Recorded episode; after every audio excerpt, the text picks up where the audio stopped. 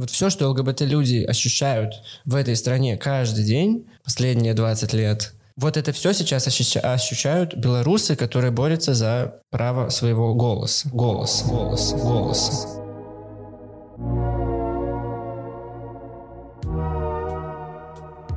Мне кажется, когда говорят о том, что вы размываете повестку, и, например, давайте сначала сделаем революцию, а потом будем решать права пидоров, мне кажется, это значит, что права пидоров решать не будут никогда.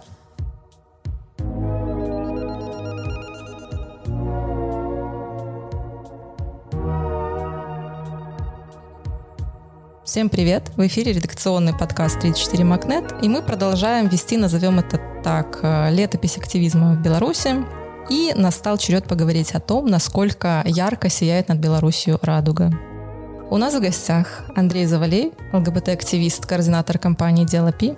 Привет, привет и Анна Бредова, квир-активистка, соорганизаторка квир-фестиваля «Дотык». «Дотык» э, попал под такой пресс э, со стороны православных активистов, да, сначала, потом э, начались эти проверки пожарными и кем-то там еще, да, то есть вас да, лишили пространства. Да. Мне кажется, я единственный человек, который в команде или приближен как-то к команде, который видит это как позитивный опыт, потому что, да, все остальные до сих пор, мне кажется, некоторые не оправились, но для меня, потому что что случилось тогда по факту, это то, что за день до начала фестиваля, тоже на котором у нас было 10 гостей из-за границы, на который было, планировалось огромное открытие, выступление, вечеринка. За день до начала к нам пришли и опечатали помещение столовка XYZ на Фабрициуса, где все должно было проходить. И мы нашли другое помещение, и в него тоже пришли и опечатали, как только мы анонсировали, что переносим фестиваль туда. И тот факт, что мы смогли найти все-таки и провести хоть какие-то мероприятия, а мы провели, ну, может, 70% программы, мне кажется, из того, что планировалось, ну, для меня это, наоборот, видится как очень большая победа. Но вообще, что произошло, а, совершенно случайно получилось так, что даты фестиваля совпадали с э, православной Пасхой в 2018 году. Вечеринка в субботу у нас планировалась, она совпадала со всеношной пасхальной. Вот. Я даже не уверена. Мне кажется, это не было какое-то организованное движение православных активистов.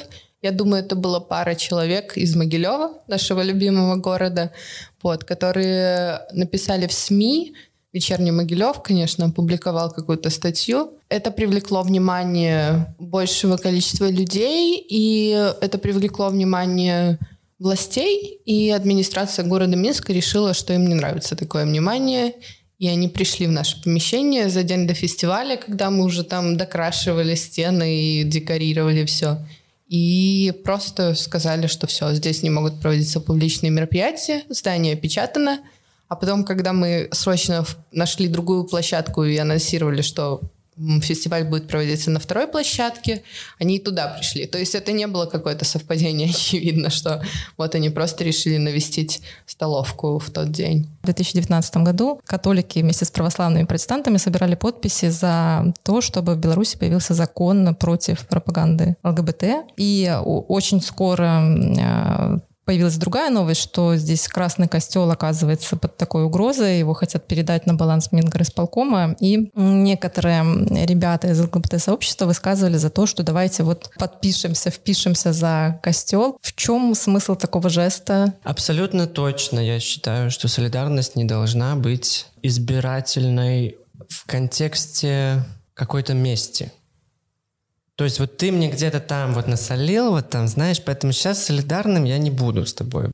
Просто, ну, очевиден тот факт, что люди, которые не готовы пойти мне навстречу и сказать, я тебя понимаю, проявить эмпатию, проявить ту же солидарность и просто какой-то э, жест проявить в мою сторону, у них на то есть большое количество причин, на которых, э, на которые я пока не могу повлиять. То есть какой-то бэкграунд, какой-то опыт, какие-то beliefs, как это, какие-то убеждения. убеждения, которые дают понять другому человеку, что я плохой, я знаю, что я неплохой, но я, если не могу сейчас здесь это доказать, я не маркирую человека как, ну, безнадежного. Очевидно абсолютно, и это мы видим в мировой истории, что люди, которые годами э, артикулировали гомофобные взгляды, в какой-то момент их меняют внезапно Где находится этот вот э, рычажок, эта кнопочка, которая меняет восприятие человека, и меня начинают видеть обычным, хорошим, типа, ну, может быть, не совсем таким, как они. Они видят меня как другого, но при этом не маркируют меня как зло, да. Это может быть и религия, это может быть и эстетические какие-то там ценностные, нравственные, вот эти все моменты. Поэтому как конкретно арцбискупа Кондрусевича я лично тогда поддержал на том уровне, на котором у меня были ресурсы. Просто я выразил свое мнение, что мы должны любыми способами выражать солидарность с Костелу сейчас.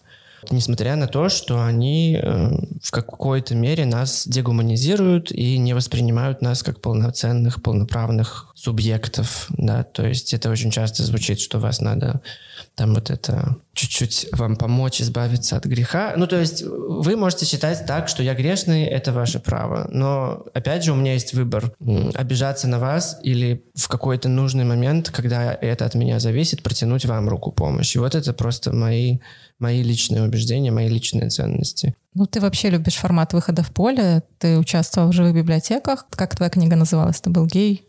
Ну, нет, я был человек, который называет себя пидором. Ты был человек, который называет Это себя наш пидором. компромисс с организаторами, потому что в том числе формат живой библиотеки э, базируется на том, чтобы исключать speech, то есть язык вражды из коммуникации с участниками, участницами. Э, моя просто стратегия противоположная в своих инструментах в том смысле, что язык вражды нужно использовать по отношению к самим себе, и таким образом ты преодолеваешь травму, и э, вот эту всю боль, которая в, этих словах находится, ты ее нейтрализуешь, нивелируешь, и ты можешь об этом говорить продуктивно, конструктивно, и без вот этой обиды, без вот этой злости и боли. А глядя в глаза этому страху, я в этом вижу одну из таких единственных стратегий выживания для людей, которые подвержены стигме дискриминации и языку вражды, как одному из инструментов э, этой стигмы. Вот. И, конечно, я максимально всегда выступаю за самый-самый открытый, горизонтальный и публичный диалог, и в том числе неоднократно вступал во всякие полемические диспуты, э, как это называется, диалоги с нашими консерваторами белорусскими, и мне все-таки грустно от того, что таких разговоров все еще мало. В том числе потому, что сами люди, которые придерживаются гомофобных взглядов, очень часто отказываются идти на диалог. И я тоже понимаю, почему. Потому что, ну, это неудобно. Удобнее знать просто, что ты прав, и, и все, да. И при этом, опять же, этот диалог должен всегда происходить, ну, то есть базис диалога — это взаимоуважение базовое, ну, то есть минимальное хотя бы, что я тебя вижу, я тебя слышу, я хочу тебя понять. Вот. И для того, чтобы такой диалог состоялся, нужно как минимум два, ну, два субъекта, и понятно, что мы не всегда имеем ресурс для таких разговоров. Мы, как уязвимая группа, я говорю про себя, мы, как вот эти консервативные люди, которые тоже не могут переступить через свои убеждения какие-то, и я это тоже понимаю. То есть мне хотелось бы, чтобы таких э, таких разговоров было больше, и не только в этом я вижу действительно какое-то изменение э, восприятии друг о друге. То есть я хочу улучшить свое мнение о другом, и хочу, чтобы другой смог понять меня лучше. Вот и все. С какой категорией людей ты не стал бы разговаривать как книга? Нет такого человека, с кем, с кем бы я не разговаривал, э, за исключением близкого человека, который, который, как вы знаете, может ранить гораздо сильнее, чем кто-то извне. И вот с кем-то из близких людей, которые мое доверие обесценили и которые меня обесценили как личность. Ну, то есть мне нужно как минимум выждать какое-то время, чтобы вернуться к этому диалогу, потому что, да, нужно перестроиться, найти в себе силы и так далее. Но наоборот, с кем-то из мне вообще любой, который готов к диалогу, найдет мое внимание. Анна, как часто тебе приходится объяснять, что такое квир? Ну, довольно часто, кстати.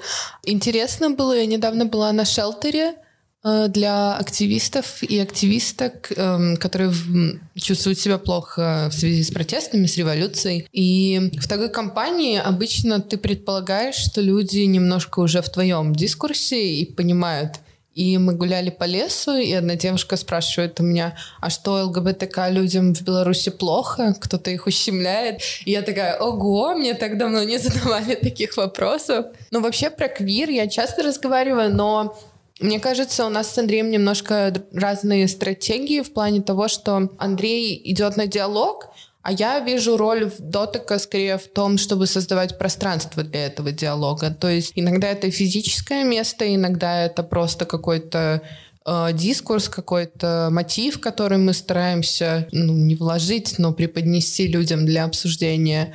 В плане этого, конечно, бывает по-разному. Например, на фестивале фестиваль мы конкретно делаем с гетеронормативными людьми как фокусом, скажем так. А, мы хотим, чтобы к нам приходили гетеронормативные люди, мы хотим, чтобы они узнавали больше про квир, про квир-культуру, про квир-теорию. Вот. А какие-то Другие мероприятия мы можем делать как э, безопасное место, наоборот, для комьюнити, для сообщества, и где мы уже просим там, пожалуйста, не говорите, что транс-женщины — это мужчины, потому что это неправда, и вы можете кого-то обидеть. Поэтому, и мне кажется, это не взаимоисключающие вещи. Ты можешь как бы находиться в безопасности, когда ты хочешь находиться в безопасности, ну, вступать в конфронтацию, понимая, что ты все равно сейчас вот готов к диалогу или готова к диалогу, и готова объяснять, почему, почему геи — это не больные люди, а нормальные. А насколько вообще э, анекдотик был есть интересен гетеронормативным людям, или это какая-то все-таки вещь в себе? А, но опять же, это зависит от мероприятия. На фестиваль приходит достаточно много гетеронормативных людей, в чем я убедилась, когда я пыталась как-то подкатить к девушке, которая пришла. И она, ну, к нашей посетительнице, она мне сказала, извини, я типа, ну, straight гетера, но можем быть с тобой подругами. И я такая, а, ну ладно, подруги у меня есть вообще-то уже. Вот. На вечеринке тоже много приходит гетеронормативных людей. И вот мне интересно про петушню. Мне кажется, с петушней тоже такая история, хотя это квир-вечеринки. А, они, ну, на них довольно много приходят гетеро людей. А на какие-то более мелкие мероприятия мы все-таки часто делаем их именно конкретно для сообщества. Ну и там мы уже не ожидаем, что будут приходить э, люди, которые совсем не знакомы там с ЛГБТК или с квир. И еще я хотела вспомнить историю, когда ты заговорила про церковь. В сентябре, когда первый раз к маршам присоединилась квир-колонна, и выходили люди с радужными флагами и так далее, они также брали с собой колонки и включали техно, потому что, ну, пидоры, надо, чтобы весело было. Вот, и шли с колонками. И э, первый марш, э, к которому присоединилась колонна, женский, заканчивался на площади перед Красным костелом. И какое-то время все там танцевали, веселились, а потом ОМОН начал оттеснять людей ближе к Красному костелу. И мне рассказывали, что в какой-то момент, ну, все участвующие подходили ближе, ближе к костелу, э, все еще играла техно из колонок, и в какой-то момент одна из участниц говорит, так, все, мы уже возле церкви выключаем техно. И я тогда подумала, что мне кажется, у ЛГБТК-сообщества намного больше чувствительности к свободе религиозной, чем у них к свободе существования ЛГБТК людей. Вспоминается этот великий пресс-релиз э, на сайте МВД про то, что ЛГБТ — это подделка, ваши чувства отвратительные. И там, в частности, говорилось о том, что Э, ЛГБТ-сообщество яростно отстаивает свои права. И я тогда задумалась, как же интересно, яростно это выглядит. И потом э, Вика Беран, да, вышла с одиночным пикетом, и я думаю, «Ну, вот это ярость у нас. Причем это ну, действительно было очень смело. Да. Э, есть ли вообще смысл реагировать на такие заявления МВД, как вы считаете? Или лучше все это игнорировать вовсе, как какой-то инфошум? Смотри, каждый кейс отличается, каждый случай индивидуален. Какие-то вещи я выбираю для себя стратегию игнорирования и призываю всех своих, не знаю, братьев и сестер, всю свою семью большую делать то же самое. И, ну и пытаюсь рассказать о том, что это опасно. Если мы сейчас дадим как раз-таки площадку вот эту информационную, каким-то людям, которые в этом и нуждаются. То есть они это сделали специально как провокацию, чтобы включился shitstorm, чтобы мы начали типа говно на вентилятор продолжать э, наматывать, э, набрасывать э, и так далее. Какие-то ситуации необходимо пресекать. Шучу, пресечь ничего нельзя, можно лишь только разбираться с последствиями. Какие-то ситуации необходимо, на них нужна, нужна реакция. И в первую очередь это нужно с самим себе, самим нам. Потому что если что-то мы пропустим, как оно есть, это значит, что как будто бы мы согласны или как будто бы, ну, это не важно. Но некоторые вещи настолько настолько болезненный, настолько травматичный для нас, и это мы можем реагировать как сообщество, мы можем реагировать одиночными пикетами, мы можем реагировать, опять же, какая степень э, реакции, какой вид этой реакции. Мы можем вообще-то устроить э, квир-вечеринку и свой протест э, выразить какими-то художественными средствами. Мы можем нарисовать картину, мы можем сходить приготовить какой-то ужин, себе и своей семье и вложить в это действие определенную энергию. Что касается ситуации здесь и сейчас, я могу сказать лично от себя, что я вот буквально два дня назад э, вернулся в момент, что я вообще существую как личность, потому что вот начиная с середины сентября я понял, что меня как личность вы, вымывает. Просто, я не знаю, как кальций из костей, меня просто нет. Все мои какие-то действия, достижения, приятные вещи, э, какие-то мероприятия, какие-то штуки, что мы сделали отдел ПИ, и какие постановки театральные мы поставили, какие вечеринки мы привели, ничего нет. Просто вакуум, просто отсутствие меня.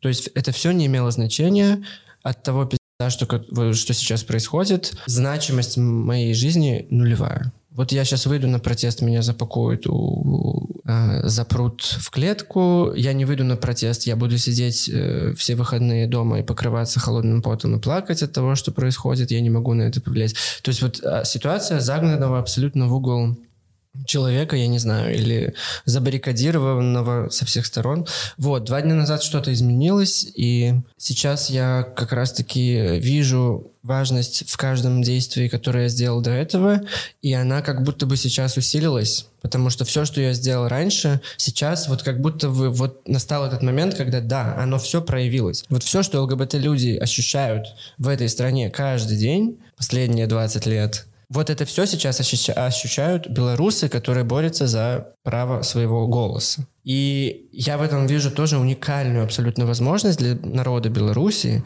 увидеть то, как больно друг другу, и понять, что, а, вот это происходило с ними вот год назад. И потом я скажу, да, да, и то есть, и этот процесс я безумно возлагаю на него большие надежды, вот этот взаимная эмпатия, взаимная солидарность, э, в какой-то момент наступает уже точка невозврата, и мы понимаем, что я, мы, Роман Бондаренко, я, мы... Вот эта общность наступает, и я думаю, что мы никогда, как нация, не были ближе к этому моменту, как сейчас. Кстати, радужные флаги понравились далеко не всем. То есть ты говоришь, что тут белорусы ощутили некую солидарность, но даже внутри ЛГБТ-сообщества мне доводилось читать разные отклики на эту всю историю, и люди писали, например, что еще слишком рано, вы размываете повестку, вы раскалываете протест, э, причем здесь эти флаги, у нас есть другой флаг. Вот в этой связи, э, насколько появление радужных флагов было своевременным? Ну, я думаю, что появление радужного флага всегда своевременно. Я не очень согласна с позицией, что вы размываете повестку, тем более ее говорили не только нам, ее говорили также феминисткам, например, когда они пытались добавить свою... Не пытались, они добавляли свою повестку в женские марши, например. И это было очень интересное, кстати, сосуществование каких-то плакатов, против э, домашнего насилия, например, или гендерного насилия, или против стереотипов, что, которые посылали месседж, что я вот женщина, я горжусь этим, я сильная, и при этом феминистская колонна, ну не фем-колонна, а скорее женская колонна, женский марш кричит э, лозунг «Вам никто не даст», который в своей основе безумно патриархальный и подразумевает, что секс — это какой-то процесс обмена между что-то, что женщина отдает мужчине, потому что он молодец и он сильнее.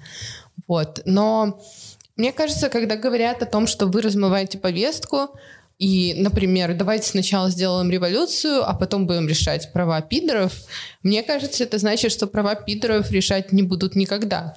Поэтому я думаю, что это было своевременно выход квир-колонны, и это было очень значимо. В принципе, видимость э, ЛГБТ-сообщества или квир-сообщества, она работает и для сообщества самого, Потому что я знаю также, что было очень много людей, которые не выходят на протесты, но они сказали, что когда они увидели радужный флаг, или там трансфлаг еще был у кого-то, они почувствовали что, ну, гордость, что они тоже причастны к этой революции, что они тоже являются гражданами и гражданками Беларуси. И также эти флаги как бы показывают другим людям, что протест очень разный, очень разные люди в нем, в нем участвуют, и квир-люди там тоже есть. И мы тоже боремся за те же цели. То есть по сути, наша цель квир-колонны не в том, чтобы размыть повестку, а наоборот показать, что и мы тоже с вами, мы боремся за одно и то же. И поэтому это, мне кажется, совершенно противоречащее тому, в чем нас обвиняют. Вот. И э, я слышала много историй, были также и положительные, когда, например, одна из моих подруг писала о том, что когда она находилась в квир-колонии, услышала какие-то гомофобные комментарии в свой адрес, она стояла с ЛГБТ-флагом, а, она начала кричать э, лозунг «Это мой город», который кричали на протестах, и колонна вокруг присоединилась к ней, и как бы этот гомофоб засмущался и ушел. Ну, то есть э, были моменты солидарности, да, были моменты, может, какого-то негатива, но я все равно считаю, что это был очень-очень важный и очень действующий шаг. То, что квир-люди появились и обозначили себя в протесте. Продолжая эти противоречия, которые Аня только что обозначила, это очень простая разница в вертикальном и горизонтальном мышлении. Э, вертикальное, то есть тоталитарное мышление, белорусская социальная реальность все еще переваривает. Весь наш опыт, все наши э, страдания как народа, как индивидуумов за последние 200 лет все еще нуждаются в рефлексии, сталинский террор не был переосмыслен на публичном, на государственном уровне даже процентов на 10. То есть все те ужасы, которые были в 1937 году, нам еще предстоит окунуться в них. Это страшно. Поэтому в том числе многие люди выбирают э, не углубляться в это. И в том числе по этой причине засекречены архивы КГБ в нашей стране до сих пор и будут еще какое-то время, потому что, ах, если же завесу тайны снять, то мы же узнаем, кто расстрелял нашего дедушку, прадедушку. И начнется какая-то месть, начнется какие, начнутся распри там и так далее. Вот страх того, что правда порождает насилие, вот этот результат этой вот вертикальной тоталитарной мысли, он же и побуждает людей верить в то, что есть какой-то идеальный рецепт прихода к демократии. Что вот если мы все одновременно выйдем с флагом именно красно-белым, и вот никаких других, и вот мы все одновременно пукнем вот в 13.00, вот сразу же наступит демократия. Но это не смешно, это грустно, потому что не, не, не так это все делается. Именно горизонтальные процессы приводят к каким-то изменениям когда разные социальные группы, разные мировоззрения, разные ценности встречаются в моменте, все, хватит, мы должны что-то изменить. А это значит, что в первую очередь мы должны признать правосубъектность друг друга. Только после этого наступит изменение. Если э, какая-то вот эта вертикальная эволюция и возможна, то она очень медленная. Присутствие любых флагов на протесте в Беларуси, которые отражают ценности прав человека, ценности демократии, ценности уважения друг к другу, э, ну, они имеют место быть. И, соответственно, я могу вот тоже сказать, что когда ты идешь один, я это сделал в одиночку в первый раз, это безумно страшно. С флагом ты вышел? Да, с флагом. Ты вышел. То есть ты понимаешь, что вот сейчас что угодно может произойти, потому что ты не просто в меньшинстве, а ты вот просто в меньшинстве меньшинств. вот, я понимаю, что я среди угнетенных самый беззащитный. Подходит чувак и говорит, слушай, а вот что если сейчас какие-то правые э, наци- нацики придут и тебя начнут пить? Типа, что, мне придется тебя защищать? Мне не до тебя сейчас. И, ну, и выставлять мне предъяву такую, что, типа, убери свой флаг, ты нам лишний геморрой сейчас заставляешь. Я говорю, так что, ты выбираешь нациками идти, э, типа, это лучше, чем идти со мной? Так ты определись. Потому что это конкретно вот момент ценностный, куда мы идем. Если тебе комфортнее идти с нациками, чтобы только не били они никаких пидоров, типа вот, ну, просто мы идем, а там разберемся, то это не, в путь в никуда. Вот, и потом когда я дошел до конца, до независимости, подошел еще один чувак, который риторику использовал другую, типа, э, я тоже гей, но сейчас ты делаешь ужасную вещь. Из-за того, что ты делаешь, тебя же вот сейчас покажут ПБТ, скажут, вот, смотрите, заднеприводные, там это все, ну, вот западная пропаганда, вот ты все это подтвердишь. И суть в том, что после этого всего я приходил в себя, не знаю, несколько дней, потому что все, все эти опасения, с которыми со мной делятся люди, они ну, реальность. Вот ко мне действительно сейчас могут подойти назики и отпиздить меня, да? Ну, э, вот это вот мой риск, я на него иду. Вот действительно все, что мы делаем как ЛГБТК-сообщество, может быть госпропаганда использована против протеста. Да, я это понимаю. А, и получается, что вот это правило не навредить, оно как будто невозможно. Что бы ты ни сделал, ты навредишь кому-нибудь. И ты начинаешь просто анализировать и выбирать меньше из зол, как говорится. Ну, к вопросу разнородности протестов, тут хочется спросить, каково вообще протестовать э, рядом с людьми, которые кричат ОМОНу «пидорасы» и рисуют арт про ложков-петушков? Ну, я думаю, Андрей, свои мнения по поводу петушков и пидорасов очень хорошие. Ну, конкретно эти лозунги я не кричу. И с людьми, с которыми я могла бы ходить на протесты, я им объясняю, почему я не кричу эти лозунги, и спрашиваю их, почему вы кричите эти лозунги.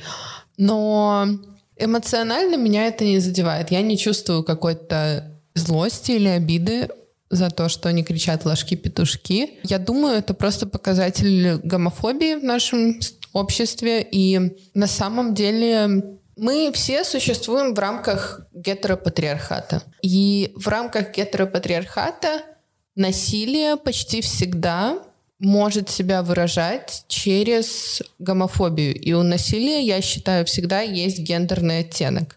Мне недавно друг сказал, что вот, типа, в августе в первый раз мужчины почувствовали себя так же, как девушки, потому что обычно девушки боятся изнасилований, а в августе, в начале августа боялись изнасилований все. Это проявляется в том, как а, силовики говорят с задержанными, в том, как они с ними обращаются. Они же тоже называют задержанных петухи, пидоры и так далее. Мне кажется, это самые частые оскорбления, которые сейчас используются в обе стороны.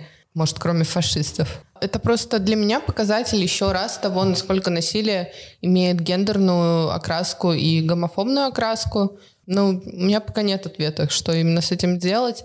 Но, может быть, люди покричат, а потом задумаются, почему именно мы используем слово «петушки». Возможно, Дотыку стоит сделать какой-нибудь проект, связанный с этими лозунгами. Сюда же вопрос возникает, а, где заканчивается свобода слова, начинается hate speech. То, например, а, Павел Северинец сделает какие-то заявления, допустим, там про гей-лобби свои знаменитые, да, и э, его сторонники говорят, ну это же свобода слова, зачем вы человеку не позволяете выразить свою мысль? Где эта тонкая красная линия залегает, и вообще можно ли не дать премию Сахарова человеку, который просто не любит геев? Ой, зря ты спросил. Смотри, свободы слова не существует абстрактно. Она существует всегда относительно к социально-политическому контексту каждого взятого общества, каждой взятой страны.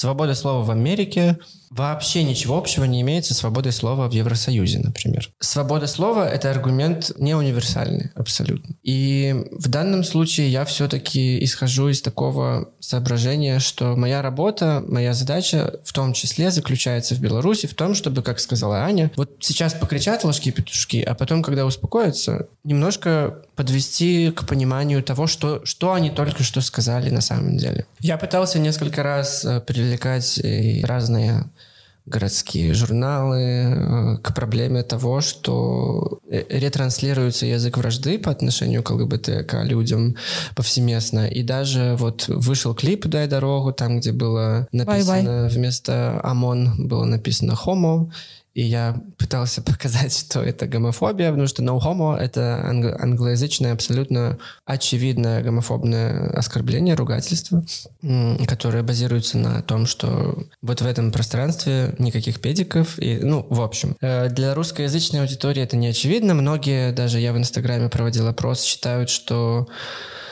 хомо значит хомячок там или э, хомо как э, человек, то есть дай дорогу хотели, может быть, сказать э, в своем клипе, что ОМОН это тоже люди, и это очень гуманистичный посыл, и я бы согласился с этим, если бы не все остальное в клипе, что там эти комбайны, там, ну, вы знаете. А да, Юра Стыльский тебе не дал прямого ответа? Нет, все меня отфутболивали, никто из СМИ не захотел ничего публиковать, дела поважнее есть, я все понимаю. Но конкретно то та проблема, что гомофобия является составляющим элементом диктатуры, в том числе составляющим элементом сексизма, патриархата, культуры насилия. Гомофобия была включена всегда. И это отрицание какой-то своей феминной части, вот это альфа-самцы вот эти, да, вот эта мачистская культура, это все взаимосвязанные вещи. И могу сказать, опять же, что я просто как этот самый, как как сказать, не как танк, как, как сказать, пру как танк, но не используя милитаристской... Э, как слон. Как носорог. Как слоник, как носорог. Я просто иду вперед э, и продавливаю свою какую-то идею, и в том числе, например, мы к петушкам пришли еще больше года назад, и мы. А, апроприировали уже это слово давным-давно, пока это еще не стало мейнстримом, но слово «петушня» э, уже в сообществе используется конкретно тоже как самотопонь, как называется, самоидентификация. И тоже, когда мы запускали вечеринки «Петушня», ну, кстати, понятно, что большинство людей у них взрывало пуканы, типа, вы что, я пойду на вечеринку петушня, я нормальный гей, я не петух, типа, да, вот это все. А сейчас нормально уже как-то, ну, привыкли и все. Вот, и мы как-то хотели тоже артикулировать разницу между петушками и космонавтами. И у нас был лозунг последней вечеринки «Космонавтам космос, э, петушкам петушню». Ну, то есть, как бы, совсем нужно играть, и, э, и не всегда это просто. Внутри самой ЛГБТ-тусовки не всегда какая-то солидарность прослеживается. То есть, например, убийство Михаила Пищевского на, очевидно, гомофобной почве не вызвало широкого резонанса. Ну, есть такое ощущение, да? Почему? Почему у тебя такое ощущение? Развей мысль. То есть ты видишь, да, резонанс какой-то широкий? Что ты понимаешь как резонанс? Что-то должно было случиться, чего не случилось? Gay lives matter. Ну смотри, все происходящее — это процесс, который имеет разные фазы, разные этапы. Э, ну, то есть очевидно, что антидискриминационное законодательство в США не было принято по щелчку пальцев, когда убит был первый гей. Было убито много представителей ЛГБТК, к сожалению перед тем, как до общества дошло, что вообще-то это устойчивая системная проблема, с которой нужно как-то бороться, находить системное устойчивое решение, которое будет выражено в законодательстве и в каких-то культурных программах просвещения, образования и так далее. Ставить точку еще рано, потому что мы еще не увидели все те волны, которые эта ситуация создала, и тоже, я тот человек, который работает над этими волнами. Я тебе могу сказать, что не торопись, все еще может эм, все еще может произойти, и я тут абсолютно тоже могу сказать, что скептицизма хватает и внутри э, сообщества, и, опять же, мы все не обязаны быть супер прогрессивными, продвинутыми, всепонимающими, эмпатичными, устойчивыми там и так далее. Все мы люди, у всех свои слабости, у всех свои ситуации, и когда мне говорят, что ситуация с Мишей Пещевским себя исчерпала, вот не было этого резонанса, он умер уже давно, и все, это возвращает мне веру в то, что я должен продолжать работать. Потому что я делаю все для того, чтобы... Все, что в моих силах, для того, чтобы Мишу не забыли. Для того, чтобы были люди, которые знают, помнят и которые создают эту общую реальность, в которой такого больше не повторится. Вот. Так что резонанс этой истории, как волна в Черном море, все еще движется.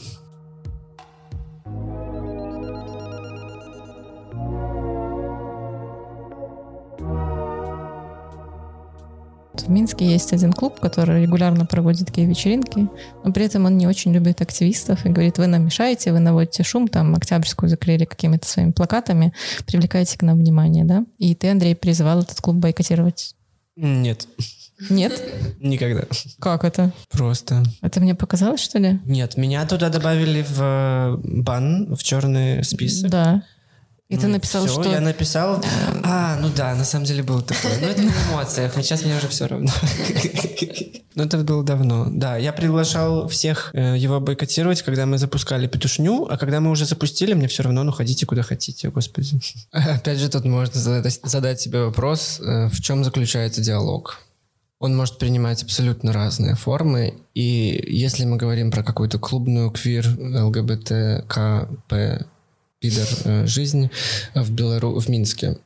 Могу сказать, что диалог, который состоялся между Бурлеском и Петушней, он был, как сказать, невидимый, потому что контакта никакого нет, но я просто слежу немножко за тем, что они делают, и я могу констатировать факт, что качество их вечеринок увеличилось за последний год. Ты что, туда ходил? Я не буду раскрывать свои источники информации, но тот факт, что чуть-чуть там есть какие-то сдвиги плане увеличения качества просто вечеринок, я сейчас обобщаю, это факт. То есть, несмотря на то, что это все еще очень плохо, я э, как бы могу сказать, что просто должна быть нормальная какая-то здоровая конкуренция и в этой сфере в том числе. Пока ты знаешь, что ты один и нет никакой альтернативы, особенно если это касается вот какой-то сферы развлечений, ну а зачем меняться тогда? Вот. И в том числе те процессы, которые происходили с осуждением трансфобных э, каких-то действий клуба, они все равно, даже если мы не можем заметить, что все изменилось, все равно оно уже влияет. То есть люди уже понимают, что есть граница э, вот этому беспределу, да, который происходит. И диалог происходит даже, когда мы не осознаем, что он есть. То есть просто своим существованием мы уже меняем повестку, в том числе в сфере развлечений, например. Ну, В общем, даже конкуренция появляется, все куда-то стремится к какому-то улучшению. Если мы на минуту представим, что э, дотек проходит в какой-то новой Беларуси, никаких ограничений нет, никакие пожарные инстанции не приходят, можно выбрать любую площадку и провести что угодно, то каким бы он был. Мне надо подумать. Конечно, дотик бы тогда про- проходил где-нибудь на улице. Я бы хотела, чтобы дотик проходил на улице, и чтобы как можно больше людей смогли в него вовлечься, даже если косвенно, по диагонали, проходя мимо. Каким бы он был, примерно таким же, как и сейчас. Э, Возможно, мы могли бы говорить на какие-то темы более открыто, потому что все-таки на наши мероприятия приходили, и, может, до сих пор даже приходят люди из КГБ, и на какие-то вещи, о каких-то вещах, ну, не то, что мы не могли говорить, но было больше риска говорить. И я думаю, что в Новой Беларуси мы могли бы говорить о них более открыто. Но, в принципе, то, что мы делаем, оно больше, чем эм, убрать Лукашенко или больше, чем убрать КГБ, чтобы перестали мешать дотыку существовать. То, что мы делаем в дотыке, это мы пытаемся дать людям понять, что те вещи, которые они принимают как э, данность и которые они думают, что мир просто так устроен, их тоже можно ставить под сомнение и зада- задавать вопрос, почему им кажется, что женщины хуже водят машину, если упрощать максимально. И вообще, что такое женщина, что такое мужчина, а почему именно так? А почему нам кажется, что вот гетеросексуальная семья — это норма? а, не знаю, три лесбиянки, которые живут вместе и вместе выращивают э, детей, это очень странно. Вообще, мне задавали этот вопрос уже в интервью, что бы вы хотели, чтобы случилось для ЛГБТК-сообщества в целом после революции. Для меня главной целью было бы то, что люди бы поняли, э, насколько насилие пронизывает все всю иерархию и все структуры в нашем сообществе, в том числе властные структуры, и задумались о том, что можно существовать по-другому. Можно существовать на основе солидарности, каких-то горизонтальных связей, взаимной эмпатии, взаимной помощи. И мо- можно проявлять эту помощь не только к соседу, который похож на тебя, но и к соседу, который не похож на тебя, который может быть пидор или лесбиянка, или, не знаю, мигрант, мигрантка. Для меня бы было бы главным результатом именно это в революции, а не смена какого-то политического устройства общества. Хотя было бы, конечно, хорошо, если бы нас не пи***ли каждый раз, когда мы на улице выходим. Андрей, в Новой Беларуси петушня превратится в карнавал? Это уже карнавал. Нет, ни в коем случае. Мы ведем жесткий фейс-контроль.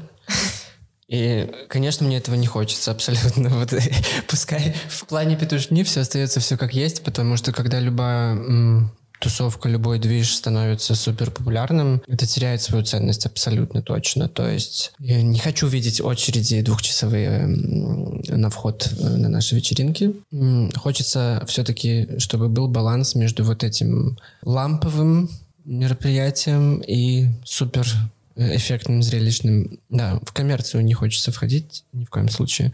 Ну, в чистую такую, знаешь, бабло стричь нет. А касательно вопроса про каким бы я видел что-нибудь еще, кроме петушни, я могу сказать, что тут у меня есть несколько опасений. Дело в том, что несмотря на все кажущиеся негативные аспекты нашей вертикали власти, нашей э, репрессивной вот этой машины, от очень многих негативных проявлений свободы, это же вертикально нас и защищает. Это тот тезис, который больше всего, чаще всего я слышу от различных людей, которые хотят в том или ином виде сохранить систему такой, которая она есть сейчас. Это безопасность, защита от каких-то, от вседозволенности. Вот ты как будто сейчас э, хорошо сменишь эту систему, демонтируешь ее, а потом придет хаос. Придут вот эти все в трусах, на гей-парадах, голые, ебучиеся мужики. Вот и все это сразу наступит, и ты будешь просто уничтожен как человек, все твои нравственные ценности будут растоптаны и так далее.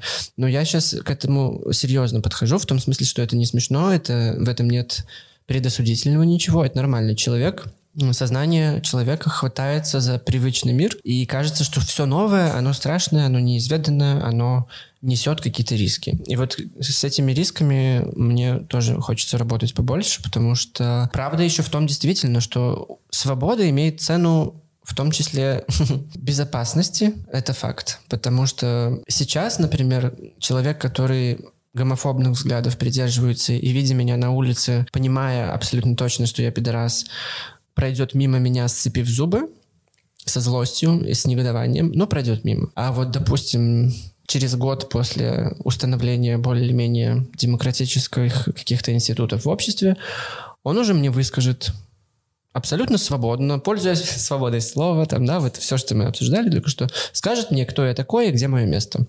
И через два года человек поймет, что он может пойти еще дальше, да, ему за это что-то будет, но он знает, что это правовое государство, и он оценивает риски, и он меня, не знаю, ну, пнет чуть-чуть. И вот это вот мое опасение, его важно держать в уме и не, не рисовать себе каких-то розовых пони там и так далее, что вот, типа, э, равенство наступит, оно не наступит.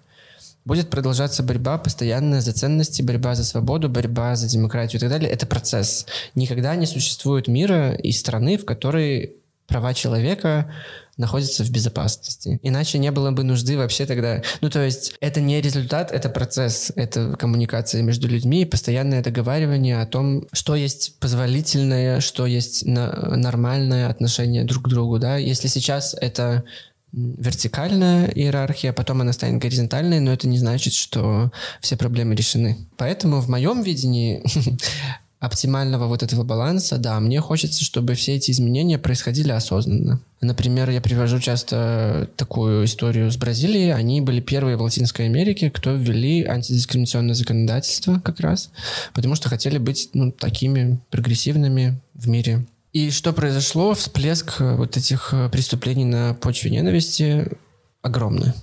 Потому что это страна с очень мачистской культурой, это страна с очень такими сильными эм, плохое слово, традициями, да, и это и религиозное и так далее. И когда эту проблему артикулировали, что вот есть преступление на почве ненависти, и мы принимаем закон, чтобы этого не было, их стало больше. Это первый всплеск, потом понятно, что это пошло на спад, но суть в том, что законодательство и политическое устройство государства не должно быть в отрыве от культурного, эм, образовательного, этического вот этого дискурса внедрение новых законов должно происходить на том же уровне, на котором приблизительно общество находится, понимание. Да? То есть в 94 году отменили такое преступление, как мужеложество да, в Беларуси, но до сих пор вот если ты начнешь говорить об этом с людьми в обществе, то есть вот нет понимания, зачем это сделано, и может быть и нормально было вообще-то, да. Вот именно об этом э, контакте законов и культуры, чтобы они шли одновременно, постепенно и опираясь друг на друга, а не то, что законы принимаются без понимания, осознанности, зачем они нужны. Вот это для меня идеальный белорусский процесс. Здесь хочется сказать to be continued и встретиться через пять лет и поговорить о том, что же получилось в итоге. А мы прощаемся с вами. Сегодня мы говорили с квир-активисткой Анной Бредовой. Пока. И ЛГБТ-активистом Андреем Завалеем. Спасибо большое, Маша, и хорошего вечера. Мы прощаемся с вами, чтобы вскоре услышаться вновь по какому-нибудь приятному, а может быть и неприятному, но все равно интересному поводу. Берегите себя.